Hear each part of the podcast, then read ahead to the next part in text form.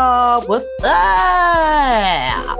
What is good? It is Corey and Judith once again for another episode of Tinseltown Tea. That's right. Number 85 now. Lord Jesus. Okay. Yes. Right, We've been doing this a little too long now. Try. I love it.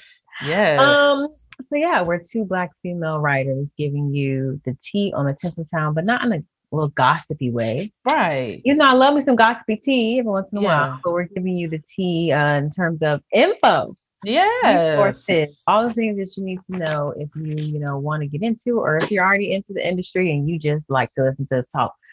God bless your heart if that's. Yes. Um, Shout out to y'all. Shout out, out, 'cause y'all, y'all patience. Okay. okay. Um. All right. So we'll start off with our "Would you rather," which is what Yeah. we start off with. Break a little ice. You know, who Mhm. made that phrase? Like, why? What do you? I don't know. I'm sure they were Uh, ice fishing. It was a white person because most Okay. black people are not trying to fish in the I goddamn cold. Unless yeah, I'm chewing on it, but That's true. um, Unless this is for a drink. Okay. hmm, okay. I'm gonna look up the origins of that phrase. Mhm. Like, what, what you mean break ice, beach? um, Back to would you rather? Mm. Would you rather be in a world where there is no crime or no privacy? Ooh, so it has to be one or the clearly one or the other. Um, clearly, because that's what this game is. Um, um, you know what? I'd rather have no crime and then, yeah, I'd rather have no crime. I'd rather if if everything everybody's good and nobody's doing anything wrong, then it's like all right, You know, privacy. Okay. or out in the open. You know what I mean? It's all good. You see me, you might see some things you don't want to see, but That's everybody good though. you know, that's like Right. everybody good though. Yeah, I would hope for no crime. And it'd be nice to live in a world where people felt felt, felt like they didn't need to commit crimes. It's not like, you know, people, you know, do it out. I mean, there are some evil people who are just like crimes, I like to do them for fun. like most people are doing it because they don't have access to something or you know what I mean? So I would I would I would rather no crime, but like, you know, you ain't got no privacy. I think I could do that. Mm, okay, okay. As someone who loves my privacy very dearly, it would feel very uh wrong to be like, I want crime just so I can get privacy. Like, girl, cut it, cut it loose.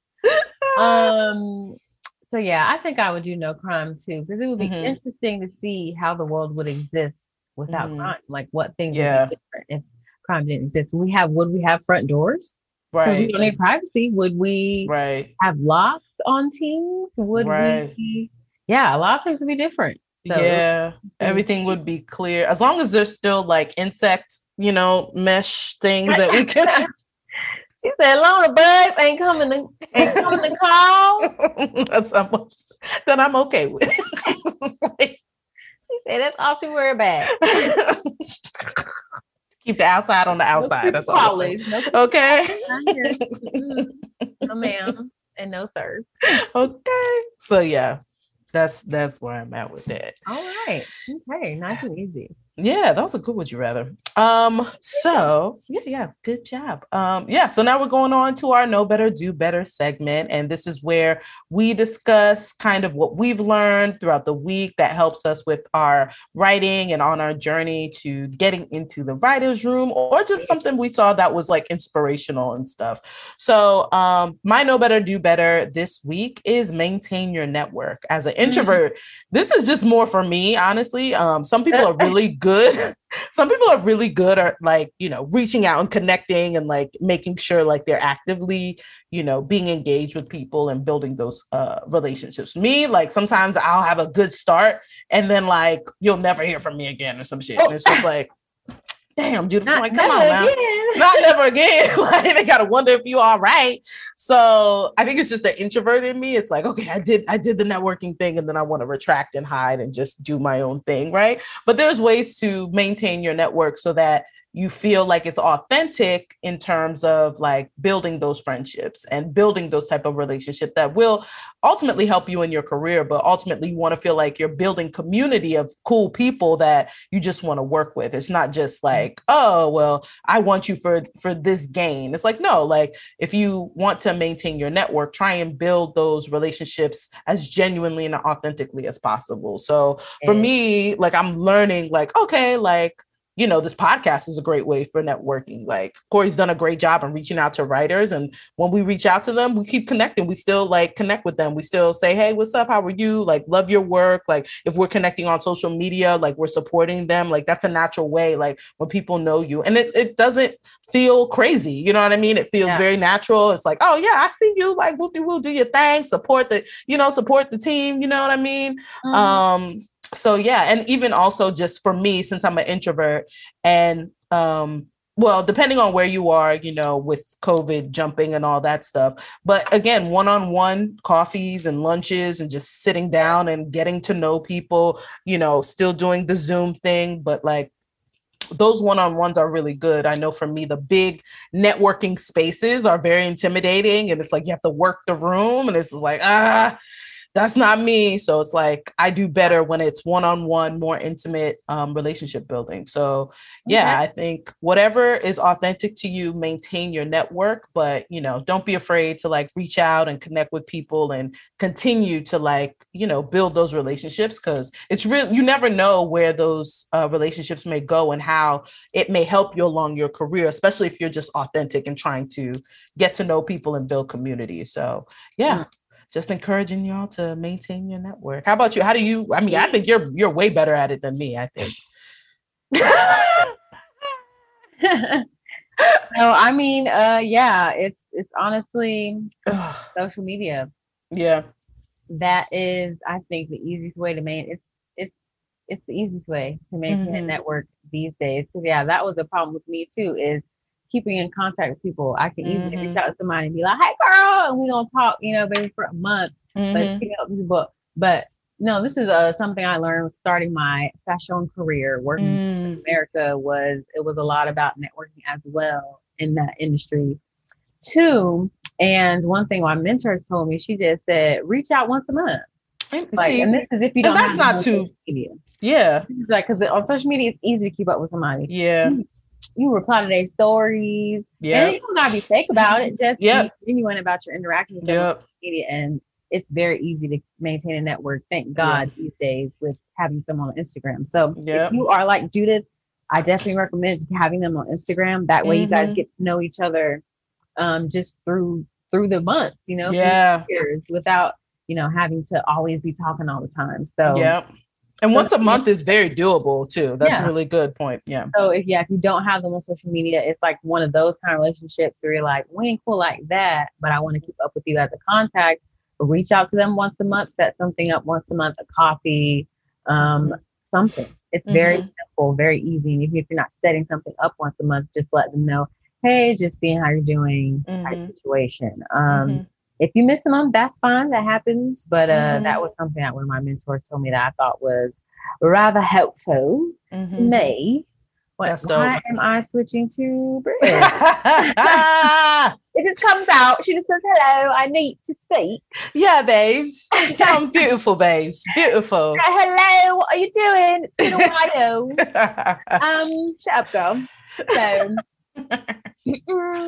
yeah so that yeah. like my tidbits about maintaining a network because i had the same issue too yeah um but yeah social media plus show get them yeah. on something child and be yeah. active on it mm-hmm. and uh just interact back and forth it's super to me i mean social media is not organic i'm one of the people like social media is not organic but yeah. the interactions can be organic yeah. if you make them that way yeah so yeah yep yeah those are kind of my tidbits that was a great know better, do better, Miss Judith. You. Thank you.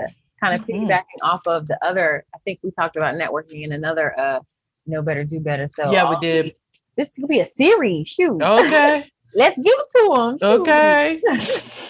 a little series. Um, all right, so we can just move right into the news, child. We got a couple Hey. news stories from uh who? Shadow Axe, of course. Don't be acting Of brand new. Of course. Y'all already know. Shadow and Axe. Oh my god, we have another story about Mr. Jean Page, and I did not learn how to say his name. You know what?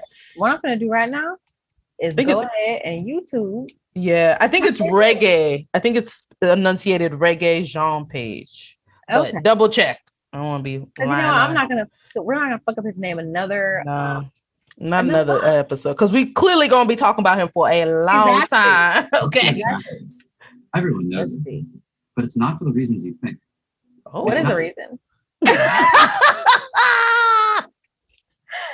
We don't ever do this, but I, actress I Michael okay. B. And Yeah. Disney produced Paramount's reboot of The Saint. This is Page's Ooh. project with Paramount following the upcoming film Dungeons and Dragons. See, y'all getting a little sound effects. Y'all getting little reports. Hollywood's after actors. Oh, I was wow. disappointed when it was announced. okay, they didn't even say his name.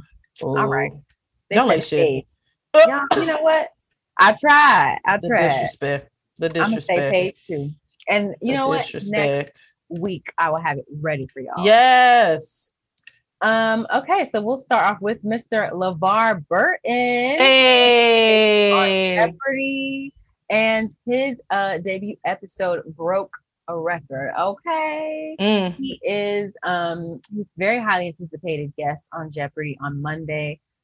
I stand. Yes. Uh, Congrats to him. I'm so glad he'll be hosting. Yeah.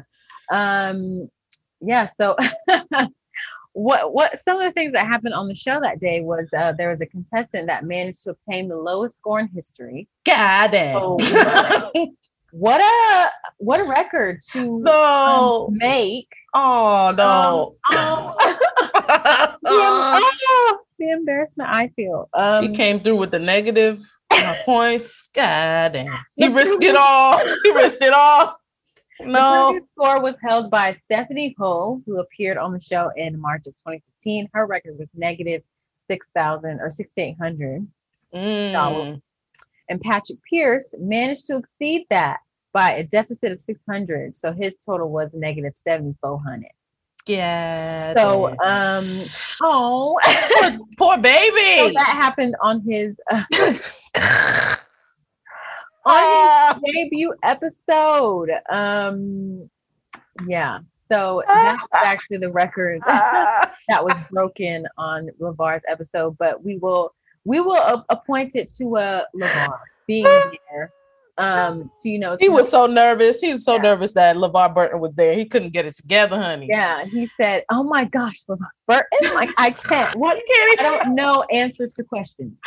So Poor baby. Oh no. Woo, I feel so bad.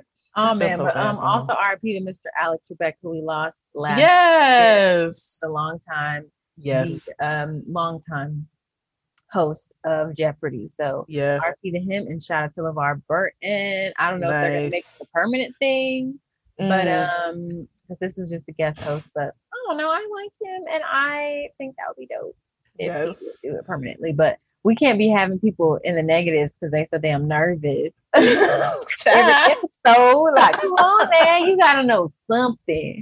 Come But on. my ass talking shit. Had I have gone on there, I'll I'll break that record too.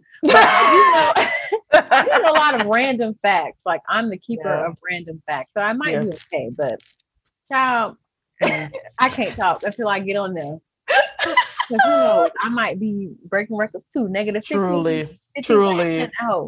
Truly. Oh, poor baby. But that's okay. You know, It's still a I- record. He broke. okay. You got on there. Okay. I know my ass would not be. Please, child, please. What do you mean? What is who is what is this and who is that? I don't know. I have no idea. I wouldn't My answer the question correctly. I'd just be happy to break even, just zero. I'd be like, woo, all right. not in the negative. We're in Hey, hey. I would feel like a hero, honestly. okay. Just shouting out people. I want to shout out my family and them, you know. like, what? All right. So next um story that we have is a Lee Daniels Yaya DaCosta story. Um, so Fox dropped the very first teaser, teaser, teaser. Yeah. Our Kind of People, which is produced by Lee Daniels. It is from the showrunner Karen Gist, who um, worked on Star and Mixed Ish. Hey, They're not canceled, but they you can watch them on Hulu or something. Yep. Um, the series has been in the works for some time. It is inspired by Lawrence Otis Graham's critically acclaimed book, Our Kind of People Inside America's Black Upper Class. Mm. And it takes place in the aspirational world of Oak Bluffs on Martha's Vineyard, historical Ooh. stronghold where the rich and powerful Black elite have come to play for over 15 years. And it follows a strong willed single mom as she sets out to reclaim her family's name and make an impact with a revolutionary haircare line that highlights the innate natural beauty of Black women. Okay. But she soon discovers a dark secret about her own mother's past that will turn her world upside down and shake up this community forever. Oh. So it stars Yaya DaCosta, Morris Chestnut, mm, oh, well. and Nadine Ellis, Lance Gross, mm, Rhyon Nicole Brown, Kyle Berry, and Elena Bright. Well, let's So go yeah, then. Lee Daniels is producing, and definitely watch that trailer on um, the YouTubes. It Yes. sounds very interesting. I, Yeah. I I'm probably gonna give it a whirl.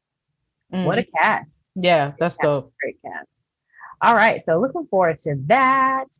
Last story we have is about Mr. Page, Jean Page, yes.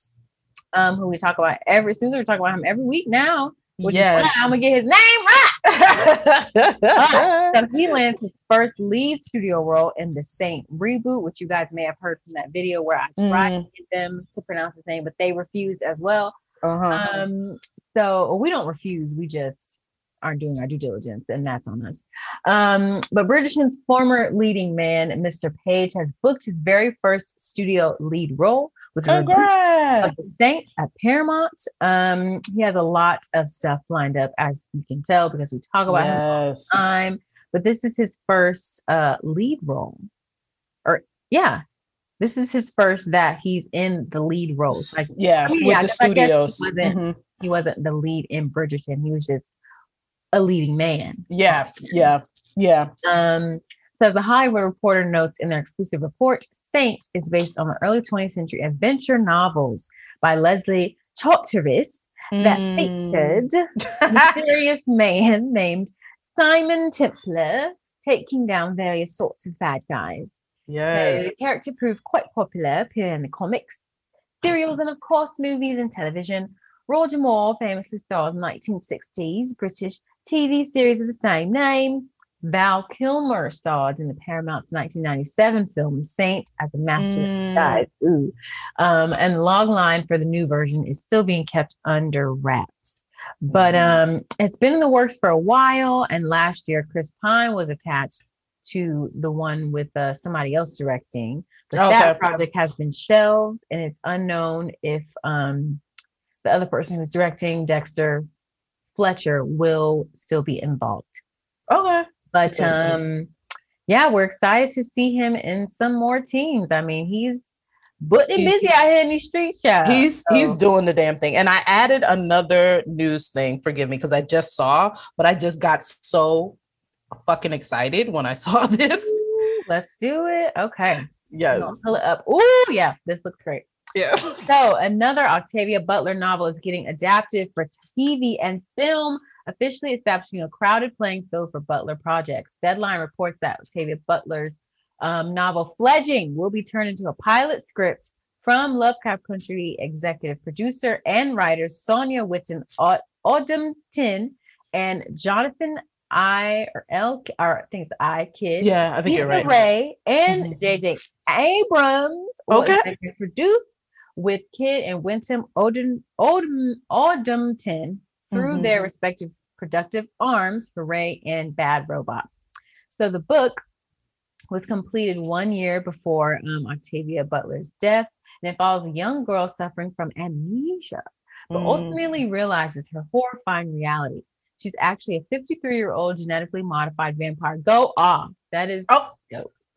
So dope. I'm like Octavia Butler, the queen of like Afrofuturism and like Ah, oh Afro like sci-fi, like and then Issa and then Lovecraft Country executive producers. I was like, no, we let Oh, this me. is going to be absolutely amazing. I love it. So, um, forced to discover what she can learn about her stolen former life, she must at the same time learn who wanted and still wants to Mm. destroy her and those she cares for and how she can save herself. So that's the book's official description. Um, Warner Bros. Television will function as a studio for the pilot.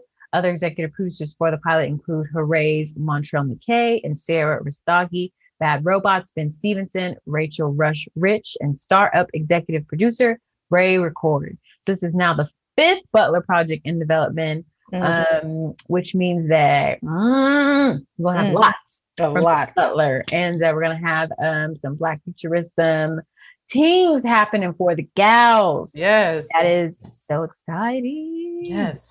Wow. Okay. So yeah, very good. Uh, last minute ad, Yes. last minute touchdown. Mhm. Um, I'm gonna actually go ahead and order that so I can take a read. okay. Okay. Because I hadn't heard of Fledgling before. Yeah. But I'm taking a read to that, hunty. Mhm. All right, all right. So Mhm. that is the end of our news segment. We're gonna take a little break, and when we come back, we got Dennis Williams yes. the second Okay. and Brandon Wellington coming through to bless us with some knowledge and gems. So look forward to that. yes. Y'all gonna love it.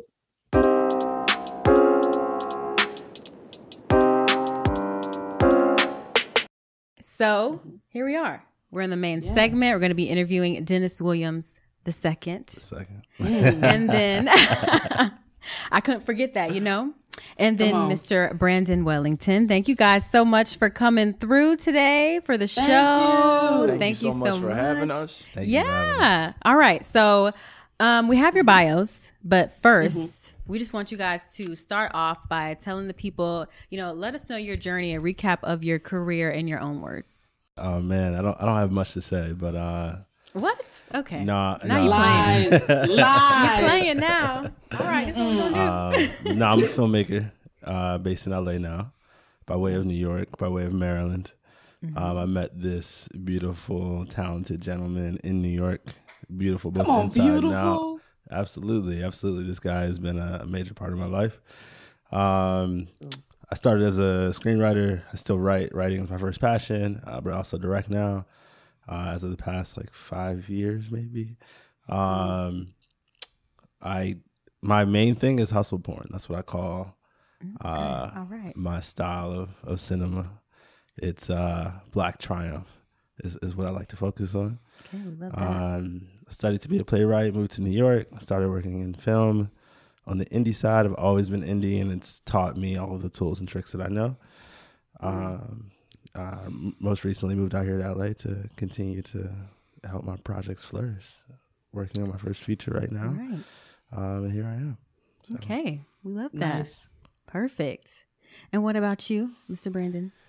Yeah, this is Brandon Wellington. To sum my career up in two minutes is a, is a little tough, and I actually want to thank God for that because that was the time I could have summed it up in two seconds. Amen. You know, That's the word. Mm. Mm-hmm. Okay. shout out to Dennis as well. Very beautiful soul and a good person to have in your corner. Very talented.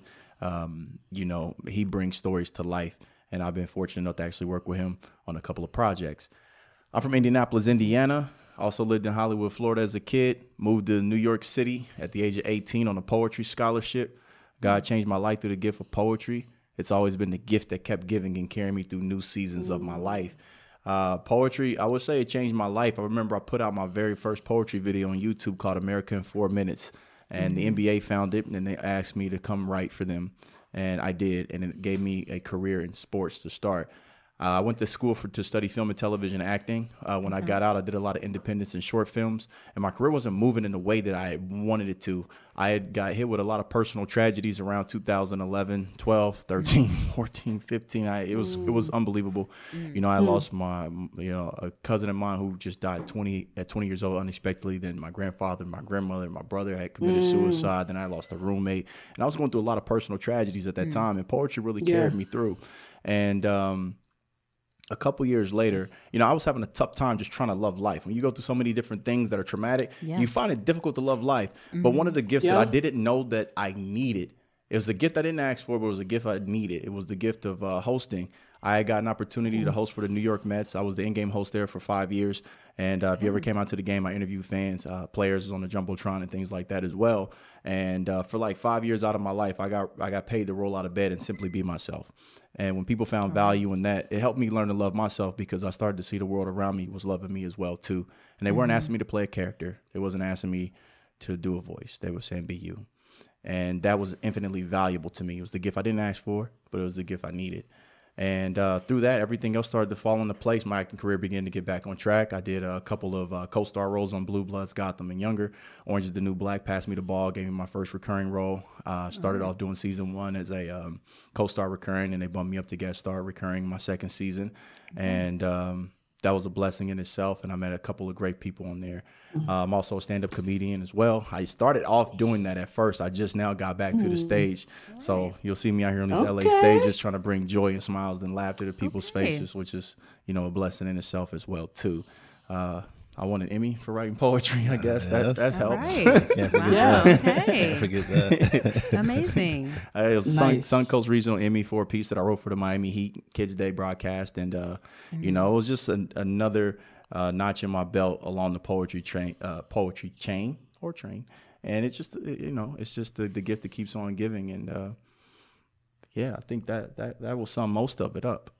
All right. Nice. Okay. That's amazing. yeah. Well, I mean, all I hear is black excellence. I love it. Thank you. I, I'm a fan. Um, you know, it's very clear that both of you guys have worked together. I know you guys have worked together on a show called Payroll, which I think came out in 2018. And it's clear that you guys have like a really awesome working relationship and bond. Wondering what you guys have learned from each other in terms of seeing each other grow through each career, but also how you guys worked with each other on set. Is that a question? De- Yeah. Dennis is a very what have you learned? Yeah, what have you learned from Dennis? me working with him. Yeah. Did Dennis show me that um, there is art by community is probably one of the best ways to go. You know what what I love the most about Dennis is he's a phenomenal writer and storyteller, but what he does well on set is uh, he's he's an egoless writer, egoless director, and uh, he trusts the people who he employed to be a, the, to be on his projects to also have creative input when they're doing things that may or may not feel or sound natural to them from an acting standpoint. He said, "Well, what sounds natural to you? Is there something else you could do or say that will keep it within the same vein of what it is, of the idea I'm trying to convey, that will also allow you to be yourself as well too? What do you think? What do you say?" And it's very interesting being around people like that too because they also reaffirm the the creative genius that may uh, lie inside of you as well too, and they open it, they unlock the box and ask for it to come out. And uh, so Dennis is a very collaborative uh, person to work with, and it makes the it makes makes work fun. It makes you feel like you're valuable too, beyond just one skill set, but all the other ideas you may have as well too. He, he'll listen. Mm, okay. What about you? I don't know how to follow that one up. Um, I think Brandon takes every universe very seriously, right? So he's going to question everything in the most positive way. Where is this character at? Most importantly, what's their backstory before they got here? Is a conversation that he's always going to have with you. Um, I said I didn't have anything to promote, but something that we are doing next is so. So last year we did a film called A Balcony in Brooklyn. We meaning Campsite, a production company that was about a um, a party, an underground party at the height of quarantine. So we did a sequel to that recently. Um, it's called A Backyard in Baldwin. Uh, Brandon is a part of that. Uh, Congrats. Yeah, Dennis always calls me. It, it, it- my relationship with Dennis is break break emergency box just in case. I've never been called out right to just pull up. It's always been break glass case. Oh man, it's always like that. Okay. Dennis has only employed me when another actor has dropped out. Oh man, that he is. He's, I'm, I'm somewhat sad. what do you have to say about that? what I have to say is he's busy. He's busy. I There you didn't go. know if this at guy. Man, good answer. Good answer. There we go. No, Good the truth. save. I Don't try to I don't know if this guy is in. Canada, San Francisco, Mexico. There's a lot that didn't fit into how he got here. That is Uh, very fair. that- that's fair. exactly, That- that's, exactly. A, that's a fair Come answer. on now, you got to give it to him. That's Exactly, fair. exactly. But, but what, what what we need Dennis to get to is understanding that yeah, I may be busy, but my schedule my schedule is changeable for you. See, There we go. You know, See? and I respect It's on the record. It's respect on the that. record. There you go. To it. But nah, this guy has held me down in the toughest of situations, right? And he gets to set. I call him maybe three hours before. Mm-hmm. Uh, and he changed his entire day plans. And then he is one of the most prepared in his scene. He has the second scene of the day. Um, okay. And the first question to me is, you know, why why does he say this, or what's his perspective, or uh, really Yeah. trying to learn his character in the moment. And um, I respect that level of method acting. I don't think that I could ever.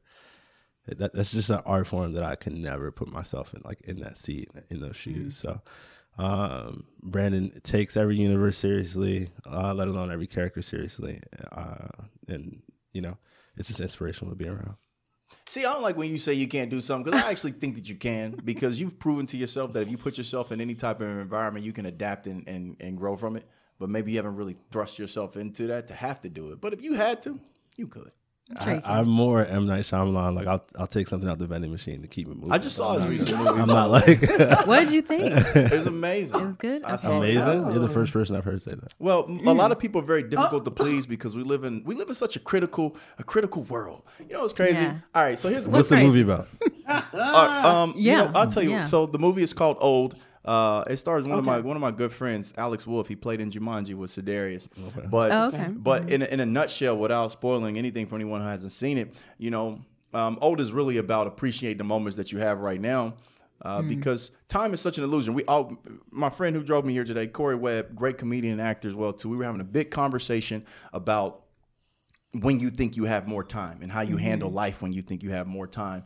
Old, in a sense, kind of flips that idea on its head and Okay. and it pulls time away from you and it mm-hmm. allows it, and the characters in there start to figure out what do they do with these moments that they have because they may or may not have more. And so and and life to a degree is the same way. Like you know i don't want to make this morbid or nothing like that but yo we all got plans for the weekend you know what i'm saying mm-hmm. Do the weekends have plans for us? And so that is the All real right. que- Yeah. right? That that's Yeah, a okay, crazy you getting that- somewhere that's a crazy pertinent question that we always must be aware of. And so when we think about that right these moments become important because i don't know how much time i have.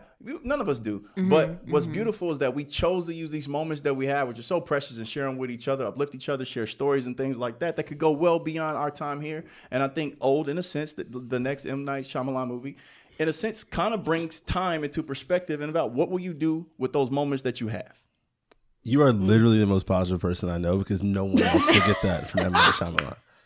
Not even him. I heard a quote. It says that uh, if you think twice, you'll be one of the smartest people in the world. Okay. Well, Let amen. Most okay. people don't do that. They got one opinion and they don't even question that. All right. true. That's true. Mm-hmm. Okay, so as creators, who would you guys say are your biggest inspirations or were your biggest inspirations mm. coming up and getting into creating? In what realm? I think. In what realm? I think. He's know- exactly like I told you he is, isn't he?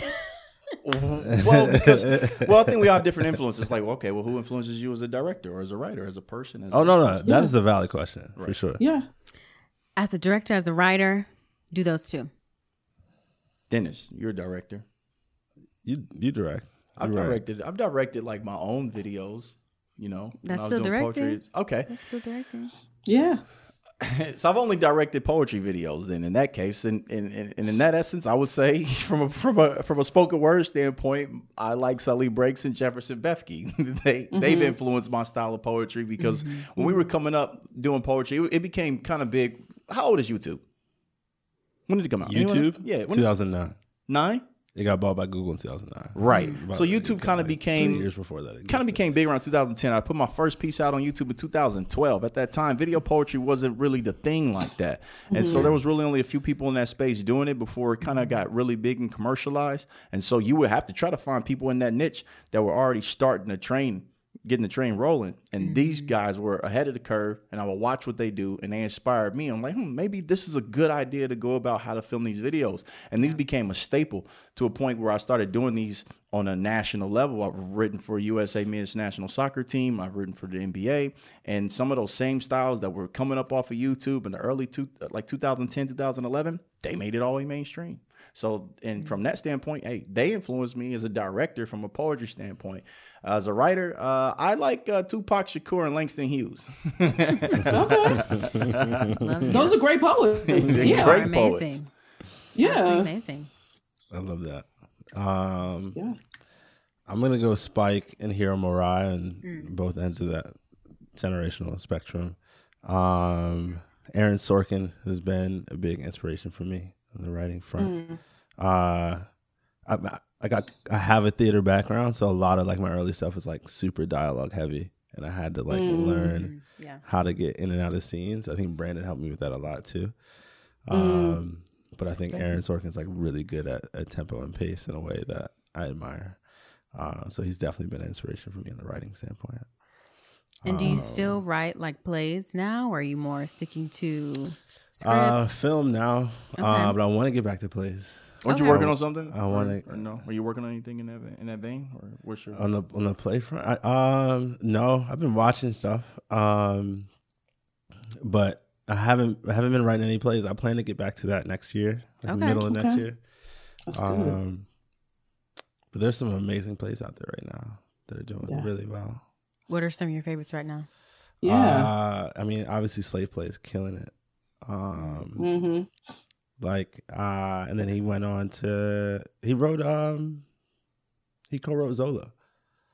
Oh, Yeah. Oh, that's what's, Um, that's doing very well. Yeah. How'd you guys feel about that movie? Have you seen Zola? no, I, have I haven't seen I it yet. haven't seen it yet. Okay. Yeah. What was it about? Give us a deep uh, perspective. Uh, synopsis. It's, it's really just about life is short. So See, you got, Wow, connected, connected. Just straight to the point. no, I saw Zola That's the other theme of the night, That was the first time I've been to the theater in, since before COVID. Oh, so you went to the theater to went see to it? the- Okay. Went to Alamo Drafthouse. Yeah. oh, yeah, I've only been to two films like post COVID, I Yeah. believe. Mm. It did feel good getting back to the movie theaters, Yes, though, right? yes, yes, Yeah, yes. Certain feels films great. are really meant to be experienced in theaters. Everything is not meant for your home. I appreciate the fact that we do have like the HBO Plus and things going Mhm. straight. You know, Yeah. like you- Yeah. you, remember straight to DVD. You know, we got straight to streaming. Some of these movies Yeah. aren't meant for straight to streaming. They're I really meant with to be experienced in the theater. Immerse yourself in that environment and the loud sound and a big screen where you feel as if it's taking over your imagination. Yep. Mhm. hmm You have a different relationship at home. You know what I mean? Yeah. You go to the movies, you prepared your mind to receive. At home, you have a different relationship at home. Home is a place of rest. It could be a place of work. It could be so many mm-hmm. things. You watching a movie there, you don't experience it the way you do in the theater because you you've made a conscious choice that this is going to be your singular focus. And so you feel it, see it, and experience it differently. Very true. Absolutely. That's Yeah, yeah, yeah. synopsis. One thousand percent. Well, the one thing about both of you is that you guys kind of write and well, in Dennis's case, right, and directing different genres, and of course, in Brandon's case, acting in different genres. I wonder what approach do you guys take when you go into if you're going into something that's more dramatic as opposed to something that's more comedic? How do you approach your writing from that standpoint? And your acting, I will say, for Brandon. You want to go? Yeah, I'd love to hear like your perspective on the acting front. For me, like directing and writing, I just try to live in that space for a while. What do you mean by live in that space? So Oh, come I on, mean- follow up. Sorry. Right. So Dennis is vague. You got to ask him sometimes, man. He's, just, he's cool vague. Thank you for Come digging on. into him. Okay. Opening him up. I mean, I try to just exist in it, right? And it's and it's uh every every every time I have the opportunity to make a decision to be in that environment and I can get more specific about certain projects, Mhm. um, I will make that choice until I feel like I'm comfortable to speak to that world and those characters. And Mhm. then the next step to me would be like getting to an outline that I'm comfortable with, and then I can kind of just sprint on the story. Um, and then that helps me on the directing front, obviously.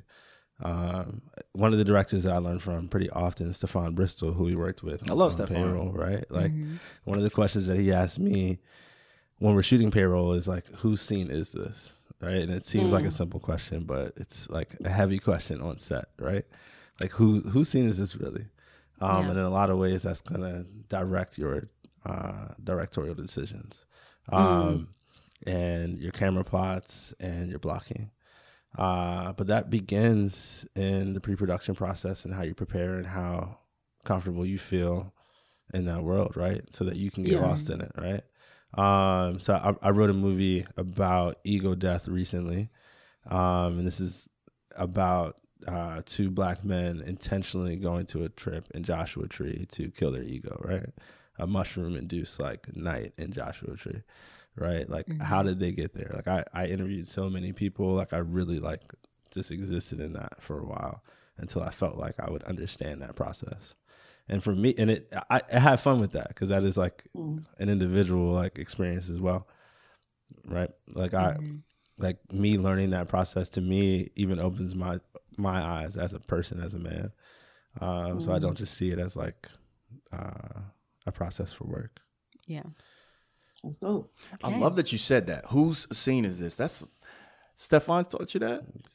That's honestly a really good perspective la- to start scene seeing Payroll. scenes. Like I, that's a good question to ask. You know, I'm gonna mm. start asking that when I read scripts now. Like, hey, whose scene is this? Because even if you think about it from a director standpoint, like, yeah, that would probably change the way you edit things too. But then if mm-hmm. you say you start to write things and you ask like, Yo, whose scene is this? And as you go to write it, it's mm. like, mm-hmm. okay, I can make sure that it's tailored specific for, for this particular person. Because Yeah. I think sometimes what happens, right, when you're telling a story, you're thinking about every character in it and how all of the stories weave together to make this particular scene work the way that it does and fit in the place that it fits. Mm-hmm. But Right. then that's really not why we when we watch movies we tend mm-hmm. to attach ourselves to one particular person who we feel is similar in arc to our own lives and so when we go to watch mm-hmm. scenes and things too our eyes are primarily focused in how this relates to our own life and how does this c- come back to us but then when we start asking ourselves like whose scene is it it kind of takes us out of ourselves and allows us to see it from a space of someone else and now you know not that I've, I, I don't maybe I do this naturally I don't know but now I want to think about it even more intentionally when I go to watch movies or when I go to write stuff I'm like hmm, who- whose scene is this Yeah. if you're in a relationship, if you're in a scene, it's your girl's scene. Just know that, fellas. If y'all listening, whose scene is her scene. Just, just, just know that. Always. You play, you that- play the tambourine, yo. Is that how you approach it with your acting in terms of uh, going through drama or comedy? No, so thi- so this is why I asked you, what do you mean by live in that space? Um, maybe you and I are kind of saying the same thing, but differently. So I'm I'm there's a saying, right? It says that there's nothing new under the sun. There's nothing new Yeah. under the sun. Everything has been done before. Okay. Well, that would mean that whatever you're attempting to do, there's a matching or corresponding energy out there or some historical record of what you may have done before. I call that the ether. It's a space of creative space. So I think whenever I go to write comedy, I immerse myself with comedians. I get into that ether because people who are doing funny things or comedic things, they're tapped into something that allows them to be lighthearted, funny, comedic, or whatever the mm-hmm. case. And then when you're in that when you're in that stratosphere or in that energy or in that vein, Yeah. it comes out of you naturally. It's the same way how like if you were to go if you were to if you were to hang in a room full of people, let's say they were predominantly negative or pessimistic, you eventually start thinking about some of your own problems too. You'd be like, hmm, well, damn, you know, maybe maybe maybe it might be short a little bit this month. Everybody here seems you start thinking about stuff because that ether is dominating the space. So the ideas that permeate that main energy starts to permeate your mind too.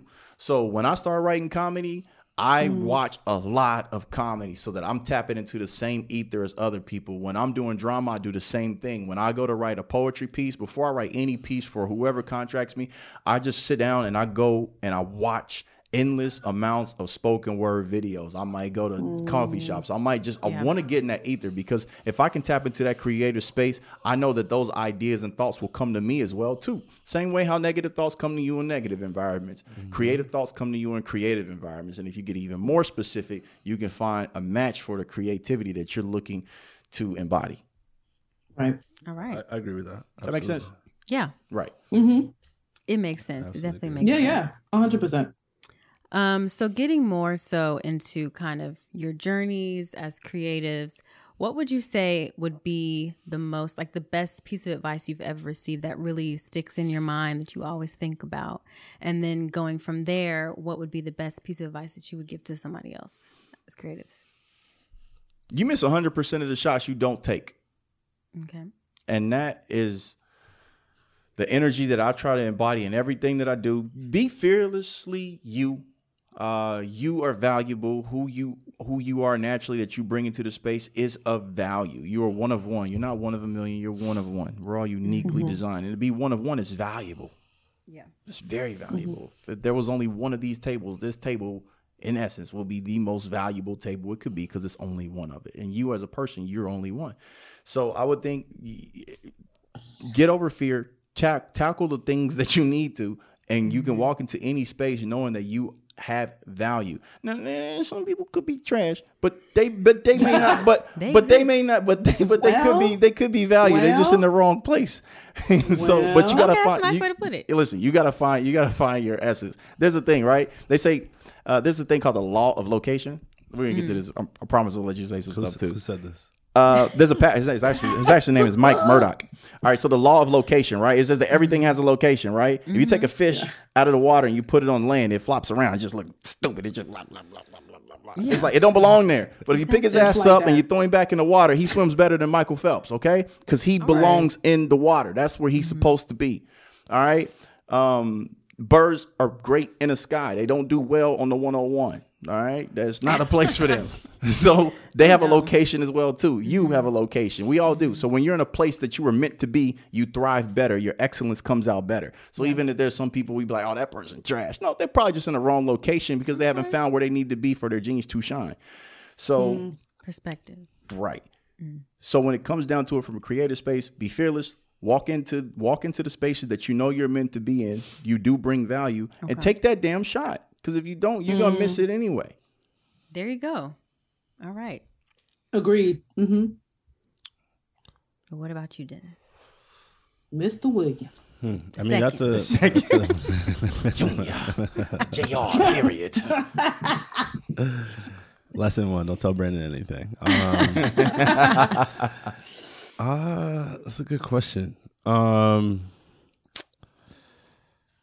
I mean, I, I have to say, I have to agree with you. Like, I, I, it, whether you think that you can or you think that you can't, you're right. I think is um, a lesson that we all should continue to learn what what that means for us. Um, But you know, as cliche as it is, like continue to be a student of the game. I think is also just as important. I think like really early on, I had to grow up really. I had to grow up really uh, early when I was young, and I thought that I knew a lot. I knew a lot, but I thought that I knew a lot more than I knew.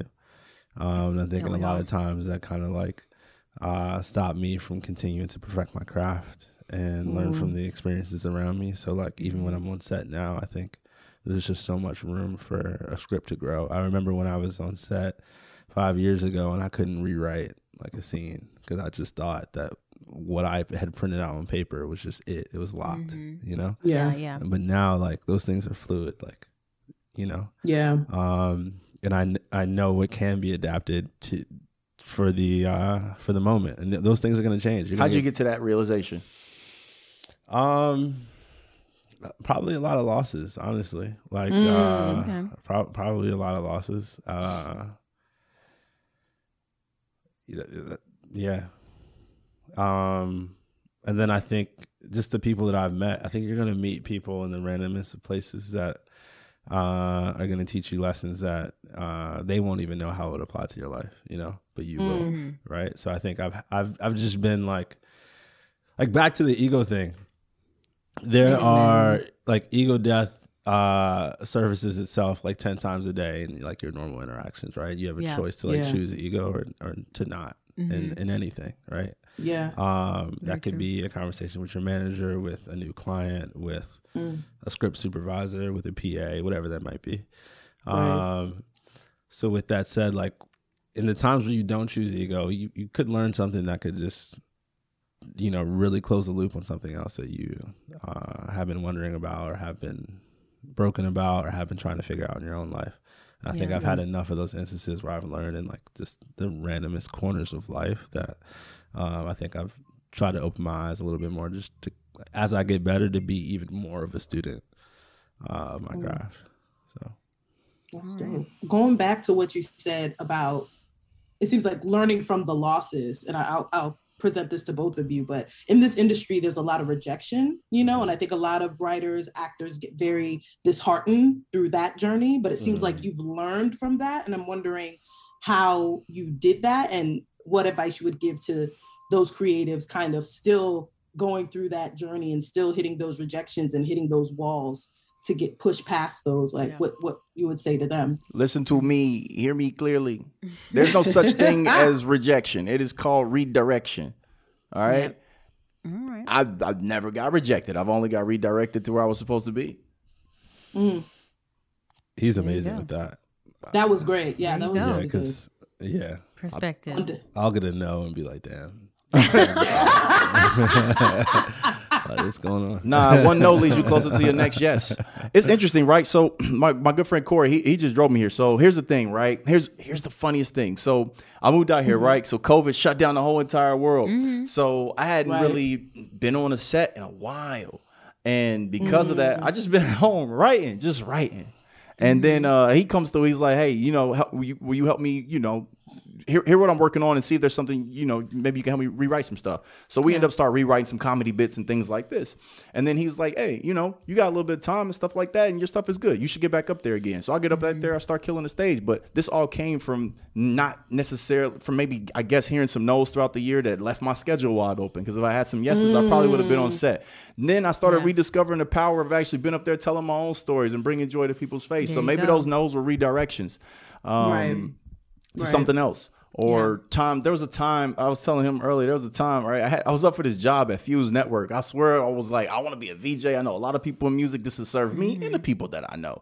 And I just did not get this thing. I was distraught. And then uh, so I was, dis- I was distraught. So my agent was like, Yo, we, you, that thing is gone. But you know, um, what do you think about baseball? I was like, I don't talk about baseball. You know, mean, I, I want this job. So then uh, the Mets they wanted to work with me, but I really was on the fence about even going in that direction because I wanted to do something else. But I was like, all right, at least let me hear them out. I heard them out, changed my life. Next thing I know, I'm giving an opening speech to the thu- 2015 World Series, and it was Wow. then that place where somebody met me and said, "Hey, aren't you still acting?" I was like, "Man, my schedule's full, but I, I definitely got time for it in the morning. I'm gonna introduce you to a manager." I was like, "Okay, cool." But if I wasn't in that arena that day, I probably wouldn't have met the guy who was, you know, he, he was he was uh, he worked in administration at my school. His name was Steve Cheney. He came and he loved me. He's like, "Yo, I'm gonna come to a game, so I'll get you tickets." And he's like, mm-hmm. "You have so much talent. I'm gonna introduce you to somebody." Introduce me to my manager, mm. and then you know, four acting jobs later, I'm Orange is the New Black. But had I been at Fuse, probably not. There you, you know, so like that Yeah. rejection isn't real. It's only it's only redirection. And if you can just try not to take a no personal, mm-hmm. a rejection personal, and just see it as is it moving you closer to where you need to be. Every no leads you closer to the right yes. There we go. That's I'm gonna need to rub more crystals to get to that point. But thank you so much. That was I mean, that's a yeah, no, that was fact. that's perfect. Yeah. Yeah, I think Brandon's big on like the pre-work before the no, though. Like, um, Mm-hmm. you know, uh, Yeah. and that's that's a lot of that's like outside of our craft, just us like as in, individuals. Mm, Um, because I'm just remembering now, you got me on the affirmations, Oh yeah, we talked about that for a minute. Right, right, right. Yeah. but like affirmations where you record yourself, like to the point Yeah. where you, you fall asleep to them at night. Yep. So that they've tapped into your Oh, wow. subconscious. Yeah, yeah, yeah. That level of like ah, next level. that level. You gotta give them the secrets. Gotta give them the secrets. Uh, well, I'm the second, so you're the affirmation guy. Uh, The um, second. Yeah. yeah, Man, that's a losses, whole but no, nother conversation. that's that's true. Though. It's true. The the the no's and the losses will lead you in your purpose. Um, Yeah. yeah. I don't even know if I have anything to add to that. I think I think that's a great point. I got a period. I got a drop mic. I got a drop mic. You did. You did. There's literally I'm just messing with you. you got nothing to say. Okay, so let's do some manifestation right now. What are some future goals that you guys are looking for? So when you look back at your career, what are some things that you want to see there? Some Mm. achievements, some accomplishments. That's my co-host. It's interesting that you say that because I tell people a long time ago, I stopped setting goals. They're like, "What do you mean you mm. stopped setting goals?" I was like, "Well, I think the thing mm. the thing about goals is, mm, okay, obviously there's things you want to accomplish and you have a certain time frame in which you want to accomplish them. That would be considered a Right. goal." But let's mm-hmm. say hypothetically you're doing something that's a vocation for life, and let's say you know what my goal is. If you make if you make a goal something I don't set goals anymore. I think I, what I do is I get in the vein of what I feel brings me joy. And my, mm-hmm. I guess you could say, my goal is to do the things which consistently bring me joy that allows me to bring joy to others. And so, Okay. Mm-hmm. if today that's writing, then that's writing without necessarily having things attached to a specific outcome. Because what happens is we become prisoners to outcomes and not necessarily prisoners to process. And so, mm. for me, Staying in the process is the most important thing because you know, shooters shoot, actors act, writers write, directors direct, and you don't need a network for that. You do not need a court for that. You don't need a team for that. Someone said it. Uh, George Carlin, he's a famous comedian, uh, passed away some years ago. He Yeah. said he's like, I hate the commercialization of sports. You know, if all of the agents, managers, and fans and arenas went away, you know what would happen? He said these guys they would just go shoot around in the they would just go shoot around in the neighborhood because they they're ballers. That's what they would do. They don't need all these other things. But if you say, ah, my basket, my my life in basketball is only attached to making it to the NBA, then you say, oh, I didn't reach my goal. Am I a failure? No. Mm-hmm. Right. It is if you attached mm-hmm. it to an outcome. But if you attach it to a process, say, I'm gonna shoot this ball regardless. Then Yeah. you're still you still find joy in doing the things that make you happy without necessarily needing to see a specific outcome to do those things. Mm-hmm. Right. So I would say be, we got to become prisoners of process. And so what I do is I try to figure out what it is I can do every single day that will keep me in the flow of what it is that I'd like to do. And then understanding that my process yields results on its own. Because that's what mm-hmm. happens, right? If you're a scientist or you're, you're, you're formulating a medicine, you're in the process of creating creating medicines that you're in the process of creating medicines. And if the outcome doesn't come out the way that you do, you go back and you just keep tinkering it till eventually it produces the, it produces what you need. And Yeah. if you have a system, you build systems and not necessarily goals. System stands for save yourself time, energy, and money. So I, I would tell my friends we were coming up, we was like, yo, if you want to be an actor, you gotta do these two things successfully. You gotta submit, mm. audition, and repeat the process. You gotta do three things. You gotta submit, audition, repeat. Submit, audition, repeat. Submit, audition, repeat. I've been doing that since 2009. Eventually, you book. But if you stop that process, you don't get that outcome. Now, if Yeah. that outcome isn't yielding what you want, then now you start tinkering the things inside that process. Mm-hmm. All right, maybe submit somewhere else, audition differently, repeat the process. Submit, Yeah. audition, repeat. Submit. That's how you become an actor. You submit, audition, repeat. That is the outcome of becoming one. Submit, audition, repeat. It, you do that long enough, I swear to you, you book. There we go. Another mic drop. All right. Mm. Absolutely. I, I, I'm kind of on the same page where I don't. I think it was hurting my work and just my love for like what I do. And when I started thinking about like where these things are gonna go, um, so I control what I can control, which is a process in itself. But like act, like my goals are staying as present as I can in the process of like making what I want to make. Um, that's to me a great place to be because I can't, I couldn't say that three years ago about where I was. I was thinking about you know where is this going to exist? Is it even worth my time? If it's going to like Yeah. Yeah. manifest and go to this network or or whatnot? Will this person see it or things like that? And when I'm just kind of heads down and doing my best work for for myself um, and becoming better, um, uh, building a better network, like actively working on those th- the things that are in front of me that I can put my hands on and like Right. control, then. Uh, even what I thought something could become, like it, it will be more than that. Like I, I can't Yeah. even fathom what the return is going to be. And it probably you probably give off a different mm. energy when you walk in the rooms, not necessarily looking for outcomes. Absolutely. Mm-hmm. Yeah. You know what I mean? Absolutely. Yeah. It's like I'm in here because I want an outcome. Nobody wants you. Don't Yeah. come to my house. if You need an outcome, man. Come here because you want to have a good time today. You know what I mean? Like, like, I can't. I can't deal with people. where Yeah. Everything's attached to an outcome. You know what I mean? Like even mm-hmm. even relationships. Show up to give. Show up to love. You do that Yeah. long enough. If two people are doing that long enough, I promise you, whatever outcome you're looking for, probably gonna come from that. Right. There we go. Yeah. What kind of legacy do you both want to leave behind? Clearly, it's going to be rooted in purpose. And Nepotism process. should be the goal of every society. Amen. All right, Yo, when when you get up out of here, somebody should still be able to say your dead ass name, and things could happen. Mm. I know that's right. Hey, it worked for Rockefellers, yeah. Kennedys, Bushes. Carnegie. Why not you? Mm-hmm. Carnegie's. Mm-hmm. Nepotism should be the goal of every society. Why you say that? Because that means if you're doing your best, then damn it, your name is so good that even when you're not in here, people are like, I want to be attached to that name. You know? what I mean? Yeah, Like, yeah. So yeah, nepotism. That's the legacy. There we I want my name to ring bells when when when I don't breathe air.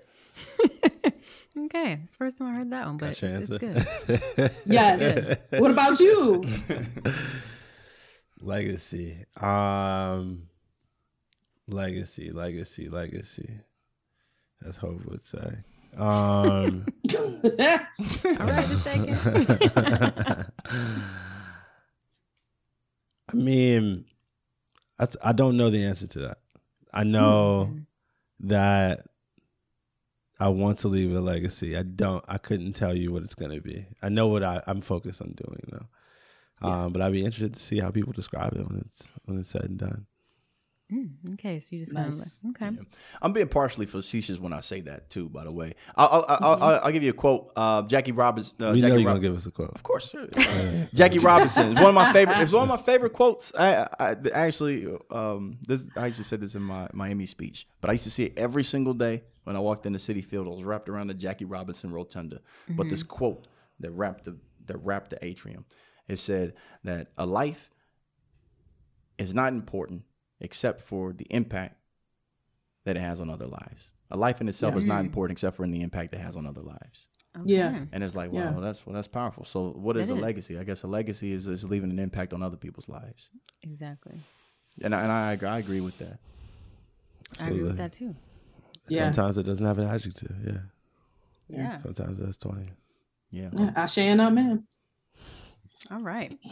Okay. Yeah. So I know you said earlier that you didn't have anything you want to plug, but if you do, this is the moment. If you also any future projects or things that you want people to look out for. Clout is on Amazon Prime right Mm-hmm. now, so I would say go catch that. Clout is an amazing short film. Man, If you got so some good. time, It's really I don't good. care. what- Listen, you got time. It's 24 hours in a day. Go watch Clout. Facts. Please. you got time. Ain't no if you got time, you got time. Yeah. You got time. Yeah, you do. Yeah. and it's worth the watch. It's worth the watch. for It sure. is. Denzel Whitaker's great. He, he crushes. He's amazing. Um, a backyard in Baldwin is coming soon. That hasn't been announced yet. I guess it's the first place we've announced it. Uh, that's a sequel exclusive. to yeah, absolutely. yep, yep, yep. So it's a sequel to A Balcony in Brooklyn. So, you know, keep your eyes open for that. That'll be coming soon. Okay. Boom. What about you? I got nothing going on. Thank you for this question. no, I'm just playing. So check it out, right? Uh, I booked the New Faces show. If this today is July 28, 2021. I don't know when this is gonna come out, but August 4th, Comedy Chateau. I will be there that night on stage of the New Faces uh, showcase. Uh, Me, hey, my boy Corey Webb is gonna be there as well too. Uh, I do have some other projects that's coming out. I don't even know if I can say that yet. I can't. I don't think you can say Yeah, I, I- I can't say that yet until like September. So yeah, I, I'm I did something within the past couple of months that brought a lot of joy to me in my own personal bucket list. So I'm excited about that. Okay. Uh, so, but I, I just can't say what that is yet. No, that's fine. As long as uh, it hush, brings joy. hush. Yeah, I don't even know if people be like, "Yo, that's huge," but to me, Very it is. It As long as it's huge to you, don't It worry about it. Me. Yeah. But Yes. but yeah, um, Comedy Chateau, August fourth, New Face Showcase. Your boy will be on stage. Uh, and it's, it's gonna be more, much more funnier than what I was doing today. Today we all about thought provoking stuff. Two bucket. Yes. I got a bucket list question for Brandon. Yeah, Who talk are to the you. uh, two most talented or the uh, most inspiring actors that you worked with? That's a good question. I haven't really thought much about that. Isn't that crazy, y'all? If I worked with you in the past, don't take my silence as oh, what about me? um, most inspiring. You said the most inspiring I've worked with. No favorites. No favorites. No favorites. Meaning they can't hate you when this list. You know out. what? Okay, Natasha Lyonne was very inspiring to me. Um, Yes. Yeah. Russian doll. Yes, and that was part of it. So obviously, I was a fan of of Orange is the New Black before I was on it, and I just thought she was a great actress. And you've seen her in so many other things. She Yeah. was coming up to like American Pie and all those things as well. Yep. But what I found interesting was that script that she had put together for Russian Doll. I got a chance to to be at the table read for it um, before you know anyone knew what it was. But I was I was so inspired by how you know she had such a um, full career at that point Yeah. Yeah. And She- then Yeah. she wanted to take on something else. And so they got together and created their own production companies. I think it's called animal films if i'm not mistaken. And um, they put together this great script and i'm reading it and i'm like damn this this is really good. I didn't know it was gonna be that good. I only read three episodes. I didn't know what the other five was gonna bring. So i was looking forward to like everybody else. But how she was able to maneuver from uh, just being so damn good and one thing and then showing that I'm damn good at something else within such a short span was like Yeah. you look at that and you're like wow like just because you're you're excelling at one thing don't sell yourself short at trying to excel at another and so what they was mm-hmm. able to Right. shoot from from a writing standpoint director standpoint it was like that shit was inspiring to me. And I was like, Yeah. I, I need to be making sure I'm doing things too, and I'm still creating things too. Yeah. you might be great at one thing you've done, but can you be great at more things too? Right. Yeah. Mm. I heard a quote that says, uh, "If you're great at one thing, people will believe you can be great at many things." This is the reason Michael Jordan got a steakhouse. Never cooked a day in his life, but he shot a basketball so well, he got people to invest in his steaks. like, like, I was like, "Yeah, I Yeah. guess so, right?" Uh, You're in Russian though. yeah, yeah. Briefly, briefly. Um, we You shot. gonna be in season two? No, no, no, no. Um, the thing is, Ah. I actually, I actually, we shot more scenes. Um, but there, the scenes that I was in, there was just, I was talking to the one of the um, the directors about there, even the editors. But there was just so much time spent in the in the bathroom in the first season. They're like, we we had to Yeah. cut some scenes. So I had like 2 scenes in there and stuff like that as well too. So it's going to be two episodes, I think, like three and four. Then end up doing like one scene, one episode. But I didn't really care. I was just happy to be there on the process. It was really about, you know, it was her scene. You know, whose scene is it? It's her, Her scene. scene's her Whose story is her story? It's You know what I mean? and I was just happy to be there, man. Sometimes Mm-hmm. you gotta be Chris Paul, man. Throw that ball up there, let him dunk, man. And, and there's joy in there's joy in the assist. Absolutely. That's a Um, good quote. second person inspired me that I've worked with, um, Hunter Emery. okay. I actually worked with him on Orange is the New Black as well too. Uh, he played a, he played a CO officer. Um, he was the one that was Good guy, um, yeah. dating. Um, I can't think of her character's name right now, but what I found inspiring about him wasn't necessarily just the um, what he was able to bring to the screen, but this is what I find fascinating about any creative that's still in the process of becoming. You know, he was married, he had a kid as well too, and this dude got up every single day and he also was working a job at the same time while he was doing Orange is the New Black. And uh, I remember uh, he was like, "Yo, pop out my bar sometimes." Like, "Bro, you still bartending?" He's like, "Yeah, man. Fuck, I got family." I was like, "Yeah." I was like, "Yeah, you right." It- it's different. I'm a single. You know what I mean? So I ain't no kids and wife and nothing like that. So my, uh, my responsibility is a little bit different. But then when I see somebody show up to work and they kill it, they go home, then they kill it. It's like, yo, this dude's being super active, super dad, and still working on other stuff at the same time. That should inspire me. And it reminded me, you know what? Stay humble and continue to move forward. And just seeing how Yeah. good he was as a dad to his kid, and I got to meet him like the, one of our last days on set. That was inspiring, inspiring to me too, because it showed that you know what, in, in this game, you could be a you could be a dad, you could you could be a dad, a husband, and, and a bomb ass actor, and, and still be a mm. cool ass person that people want to be around and kick it with and stuff too. Because he was that for me. So I just found his whole aura and who he was as a being in person just inspiring. He's No, an amazing guy. yeah, it was- you know, give me something to look forward to. I was like, I'm, I'm, gonna- I'm gonna be a dad one day and an actor and then a husband. So I gotta, I gotta figure out how to do all of it well, yeah. like you're doing. That's good. That's good. Yes. All the mics were dropped in this this whole interview for sure. Thank you guys for having this. This has been fun. Yeah, thank you guys for coming through. It was great. You This guys was- were great. Yeah, let's play Yeah. We're Not Really Strangers next time and then just start pulling out random questions. I have that. what- You yeah, got it? I have that game. Yeah. I What you think that. about it? Hey. Um, it's cool. It's cool.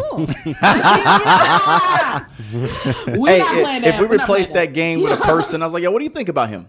he cool. I would say, I would literally You say like, the same you thing. don't really like him. it's cool. Yeah, cool. But yeah, thank you guys so much for coming through. This was great. It was very thought provoking, which was which is good. I love conversations like this. You know, I think uh, you know we need to think a lot more these days. So yeah, Yes. hey, if you think twice, you'll be one of the smartest people on earth. There we go. Yes. where can people find you on the social or where do you want people to find you Yeah. on uh, social media and stuff? I'm at B underscore Wellington on every platform. Okay. I'm at Menace to Dennis. Menace T O Dennis. Okay. Awesome. All right. So thank you Yeah. so much, Dennis Williams the second, and Mr. Brandon Wellington. We had such Yes. a great time. You guys are so good. Yes, thank you. Thank you so much for having us. Thank you guys. Hey, y'all, we are back. And wow, what an amazing conversation we had with, you know, with Dennis and with Brandon. Like, they Yeah. came through with all the gems, like, truly from how they work together and inspire each other and how they learn those lessons to like overcoming so much um you know rejection and what you know brandon taught us was rejection is actually redirection okay on, so word, with word. Okay. Okay. So they went ahead and dropped all the gems. Listen, this is our niggas you should know segment. We just had a great conversation again with writer director Dennis Williams and actor Brandon Wellington. If you don't know them by now, you ain't never going to know. So they have really made a mark in the industry. You can find all of their stuff and they're going to continue to do so. Make sure you support them and everything that they Mhm. do. They already gave us, you know, their handles, but you can find um, Dennis Williams the second at Menace to Dennis or at Campsite Studios. And then you can find Brandon Wellington Yes. at B underscore Wellington at all things. So check them out, support them. Um, please see Clout. It is such a good short. It's you can Mhm. get it on Amazon. I know that he's working on making it a feature as it should be. When I watched it, it's about 20 minutes. It felt even shorter. Like it went by so fast because it was so good. So In the best way. Yeah. Yes, in the best way possible. So yeah, like listen, these are the two niggas you should know. Each week we're gonna be coming back with more niggas you should know, and we'll be able to talk to them and get the tea directly from them, honey. And uh yeah, continue so on and so forth. Yeah. So on and on so and forth. so forth. Uh, Like I Yes. said a thousand times, thank them so much. Yes. through. It was a great conversation. I genuinely learned a lot just from uh just from listening. Uh, Yes. which is what we all need to be doing at all times. We need to be listening Mhm. and learning and absorbing and growing. So that's why I love conversations like this. So um yeah, super excited for you guys uh that got to witness that. Okay, you guys are blessed. Yes.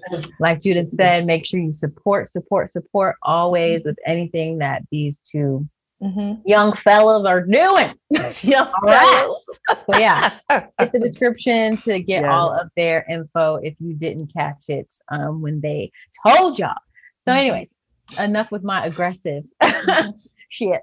Um, yeah, end of the episode. We are so excited to uh, have another interview down in the books, another episode down in the books. Every that we get to do this is a blessing that we do not take for granted. Yes. Um, we love getting the little comments of you guys saying that, you know, it's helpful, the things that we talk about. So that's what we do for. And we just want- it's only up from here, honestly. Yeah. Honestly, why do I, I do that? I, I blame the Dia. I blame the Dia for the way that I uh, fuck up words sometimes just for fun.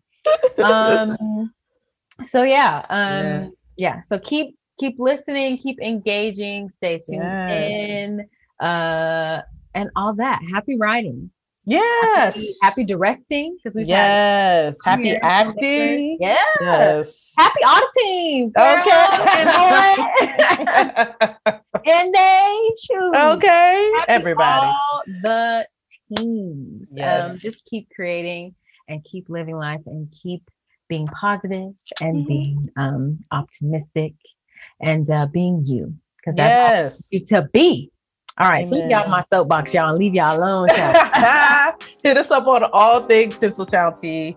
Um, we, we love to hear from you and engage with you. And yeah, that that was another fun episode. Hope y'all enjoyed it.